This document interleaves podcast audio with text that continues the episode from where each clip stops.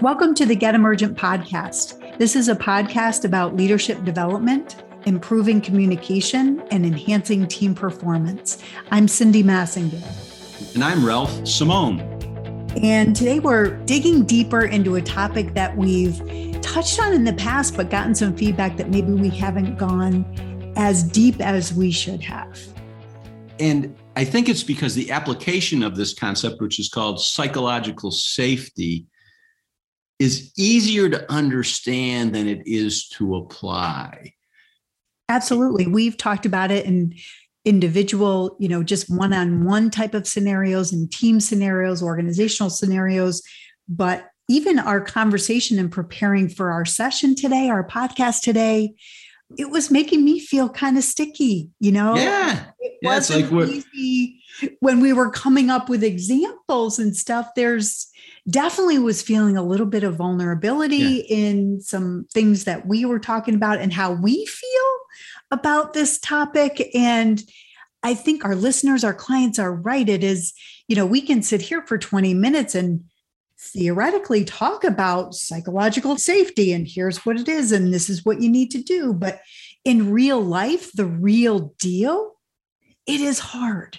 So we're going to help with the real deal today, but let's take a step backwards and just define psychological safety for our listeners because I think that helps to reset. And then we'll get into this digging around is it really safe and how as leaders can we make it safer? and perhaps even unveil more of the real deal of this topic. We really love the work and research by Amy Edmondson, who is a Harvard professor.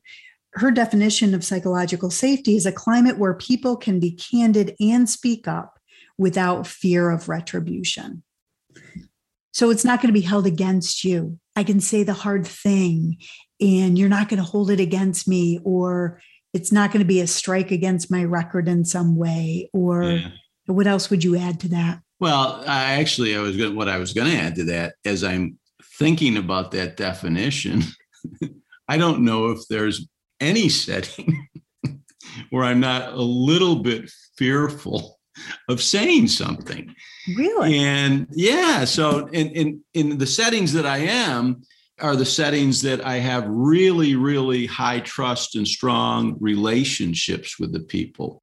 But I'm not sure there's any setting that I'm not a, a little bit fearful of how what I might say will be received. And I think that's the rub for our clients. Yeah, we get that theoretically. People should be able to say whatever they're thinking and feeling. But I don't, I think we got to help people with how to do that, not only as a participant, but as a leader that creates those conditions. Well, can, let me ask you a question. You sure. said you had a concern about how it would be received. What do you think the impact would be? Like, what do you mean by that? Well, a person might think that uh, being rude, or, you know, I know there are some people, like if you're in a meeting setting, they think you should give constructive feedback privately and praise publicly. So their paradigm of even the fact that I'm saying something that's different or critical of what they did shouldn't even come up in that meeting. So mm-hmm. I am fearful that if I don't know the people that well, I don't know their belief system and how they're going to process. Like I do probably say more than some people are comfortable with in meetings. And I don't think it's because I disregard how it lands, but I think it's things that need to be said. So I, I am concerned that I don't really know all the people and how they will process that kind of candor uh, real time. So I think what you're saying, you haven't said it in these words, but what you're saying is that it might in some way impact the relationship that you have with them moving forward, how they trust you and what they share with you, maybe future business opportunities. Absolutely. Absolutely. Right? Adversely impacting the relationship, you know, prematurely. So I think there is you know work that has to be done to really create those conditions where people will really speak candidly honestly without filter authentically and we ought to talk about why that's important right the reason that's important is so that we're making the most informed decisions possible. That's the reason we want to have that safe environment and we want to well, hear from everybody. So, take the example of what happened with the Boeing crashes, the airline crashes years ago. And we heard this on shout out for Adam Grant and his mm-hmm. podcast, mm-hmm. Work Life. They summarized once again the story of what happened with one of the Boeing employees who had a big concern about how they were manufacturing parts of the aircraft. And fast forward years later, there were two big crashes that actually were could have been avoided if they would have listened to this guy who brought up some of the issues early on. But they didn't want to hear it. Why? Because it would have slowed down production. They wouldn't have made their budget, all those things. And that's, I mean, people lost lives on those crashes. And so that's the real deal right there, because one of the reasons people don't feel comfortable speaking up is that it's going to slow things down. In the pace and you know you know you're not going to make the schedule not going to be on budget. I remember i had a boss that said don't bring me bad news. You want to talk about how that impacts people feeling psychologically safe? Don't bring me bad news. Okay. Everything's great boss well it's not and so right off the bat we are inauthentic in the conversation and, and i think those kinds of things influence people so we can say it even in meetings, right? But you know, the real deal is we need to take this a notch down and really give some tips for how we can make it safer so that less is missed and more is shared. I don't know that we'll ever make it where there is no fear on the behalf of people sitting around the table. Well, I don't either. And, you know, I think the real deal to this is maybe some of the clients that we're working with are not responsible for Boeing 737 airline crashes, but it's the real deal because speaking up might influence their relationship with their boss. You know, maybe they have somebody that is a really close friend of their boss and they're not performing and they want to let that person go. Is it really safe to bring that up? Is it safe to bring it up to the senior leader of the company you're stepping on my toes and you're impacting the performance of my team? Is it safe to bring it up to a group of senior partners some bad news about the business because in some way it might impact your quarterly performance bonus right so i think so here, that's that's yeah. again the real deal and I think here's where we need to talk about qualifying what we're about to say because of those concerns. Let me give you a specific example. I was in a senior level leadership meeting. We were the service provider, so these were the client. I was asked a question by the president, my honest opinion, if their current approach to leading change was on point. Now, the sponsor for the Leading Change initiative was in the room. I had, and I hadn't talked to this individual before the meeting, and I was about to say I didn't think it was on point. I was about to offer a point of view that would perhaps make them look bad. So I qualified it. I said, look, Joe and I have not had time to compare notes. So what I'm about to say is probably going to come as a surprise to Joe. But based on your question, my honest answer is you guys are not on point with your approach to leading this organizational change. You know, that is a technique, but I was feeling at risk, right? I was feeling vulnerable because yeah. I'm about to answer a question that sells out my sponsor or could be perceived as selling them out. So I qualified it on the front end and then answered the question honestly. I think mm-hmm. that's one technique because we've got to be aware that it could land differently with people depending on their perspective and their rice bowl, what they're trying to protect. Yeah, yeah. So let's go into some of these tips. And we want to acknowledge we heard a few of these tips on the podcast that both you and I listened to by Adam Grant, but I think sharing them with our listeners would be really helpful because, again, I think it speaks to what the real deal is about not only us individually feeling psychologically safe to say the things that we want to say in the spirit of good performance. But also, as leaders, are we creating a psychologically safe environment for the folks that we're leading to speak up? I mean, we got to look at both of those scenarios. So, how about the first one? Sounds simple, but I think it's harder, especially under times of stress. But the first tip is listen to your people and take their counsel. Mm-hmm. Um, I want to say something about this one. I think most people would say to that, Oh, I always listen to my people. Stop for a second. Look for places where you don't. Yeah.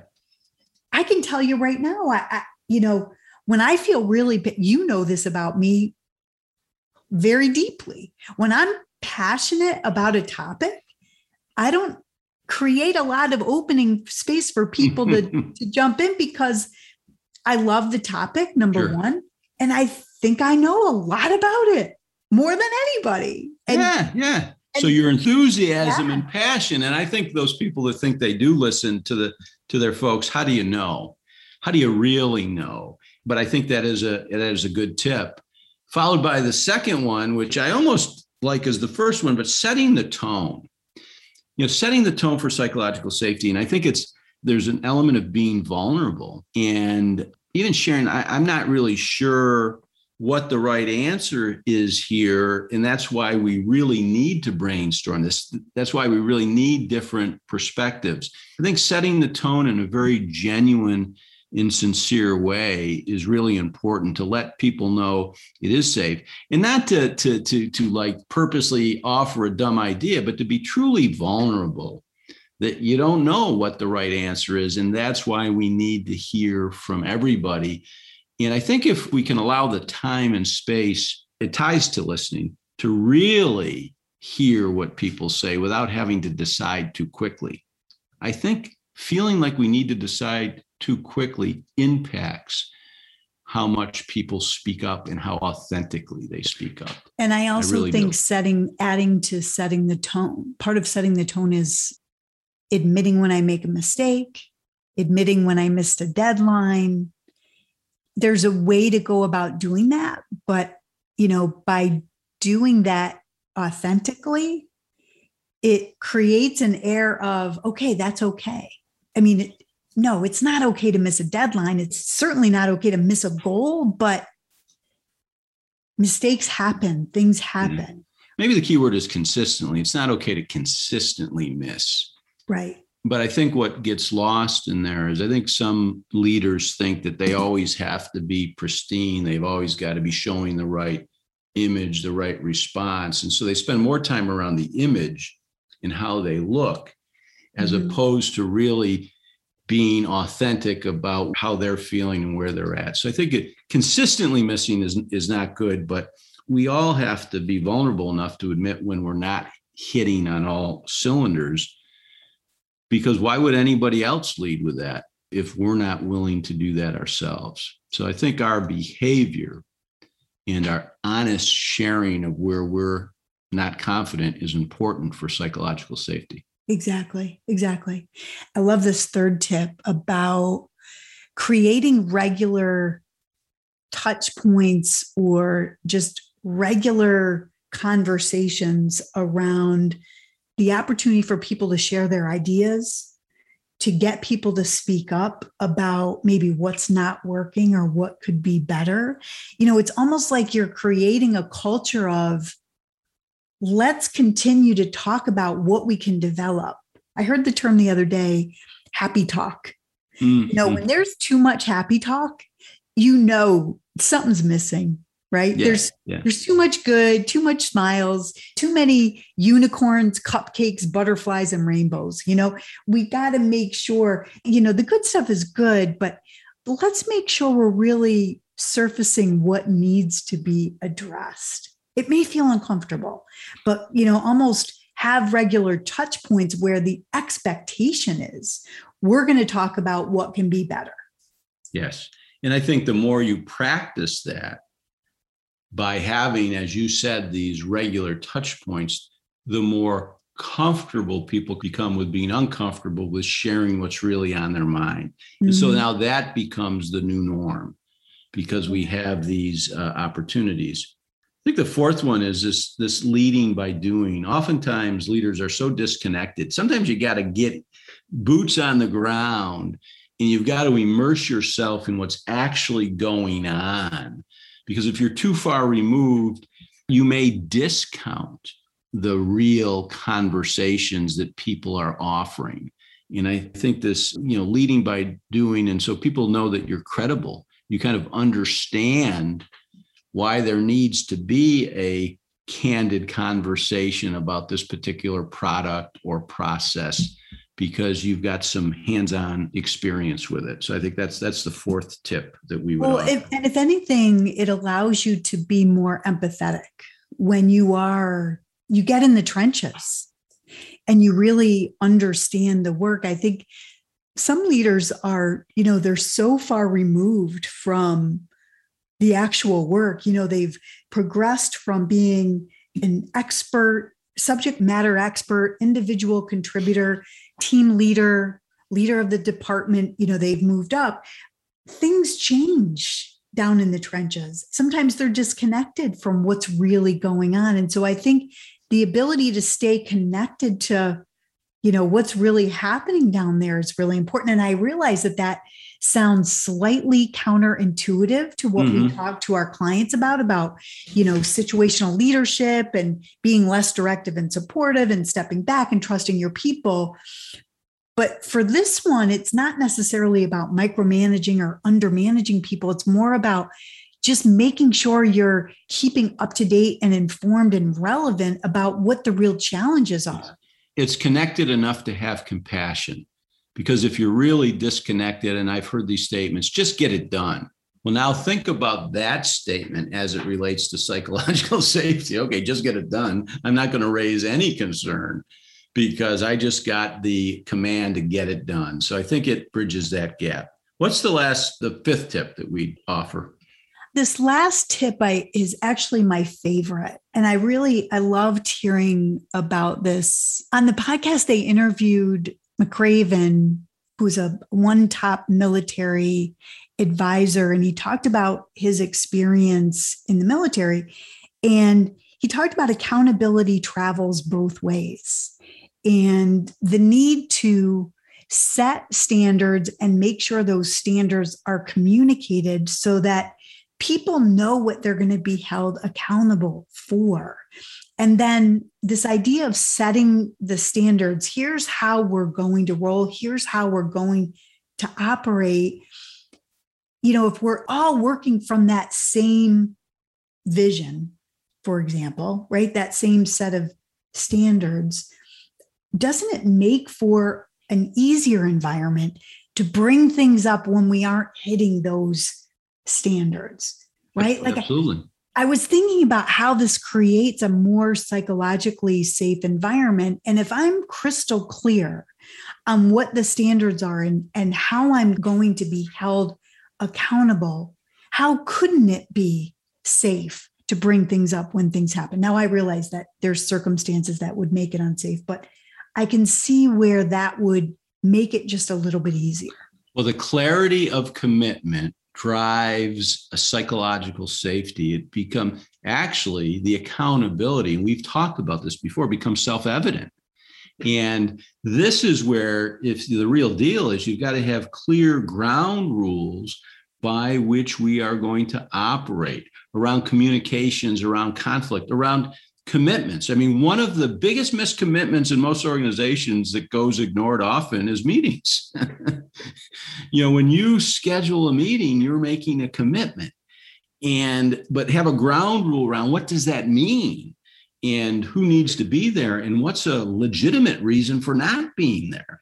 When that is crystal clear, people hold themselves accountable to that standard. They don't need to be called on the carpet by anyone. They know it first. But it's when it's ambiguous and not clear that people then say, well, shit, did we have a commitment? If we didn't, how can I hold somebody accountable when it was fuzzy to begin with? We need to slow down. And I think that's where we got to speak up. I think we're, mo- I think one of the comments I'd love to hear in a psychological safe environment is I think we're moving too fast. I don't think we've had enough discussion on this topic to commit to a course of action. And then a leader hears that and they said, Excellent, thank you for slowing us down, as opposed to rolling their eyes like, oh, here's another guy that, you know. So I think that's an important distinction. How about take a sticky situation of where someone on your team is your boss's nephew? I'm just going to make this up. And the nephew is not performing to the level that you need him to perform, let's say. If there's a clear agreement and alignment between you and your boss about what the standards are and what the expectations are, the conversation about this individual not meeting performance standards should be a little bit easier. Correct. Right? It should be a little bit safer because you've already agreed on what the standards are. And that's why I love this one for a tip around creating a more psychologically safe environment. It works both ways. The clarity of the standards mitigates you know any misunderstanding of what the commitment is and it makes it psychologically safe to address it in fact the accountability becomes self-evident when the standards are clear we really wanted to we called this the real deal about psychological safety today and our intent was to provide more ideas and more ways for people to really tackle this topic that is hard. This is a real part of what it is to lead, both experience it ourselves, can we speak up, and also creating the environment for our people to do so. We know that the advantages of psychological safety are related to avoiding errors, promoting creativity, and even fostering belonging and inclusion. So we hope we've done it a little justice today by tackling this one once again. What would you add? I think experiment with setting the tone. I think the one thing that I'm going to do is the next meeting I'm part of or particularly running, set the tone. We know that it's difficult for everybody to speak up. And I'm going to tell you the last meeting I was in where I didn't speak up and how it impacted the results. So let's, you know, take a moment and take the filters off and really speak candidly. So set the tone the next meeting that you lead in particular. Create that environment by how you lead it off. Great advice. And please come back for more episodes of the Get Emergent podcast, including the Driving Leadership podcast series with Bill Berthel.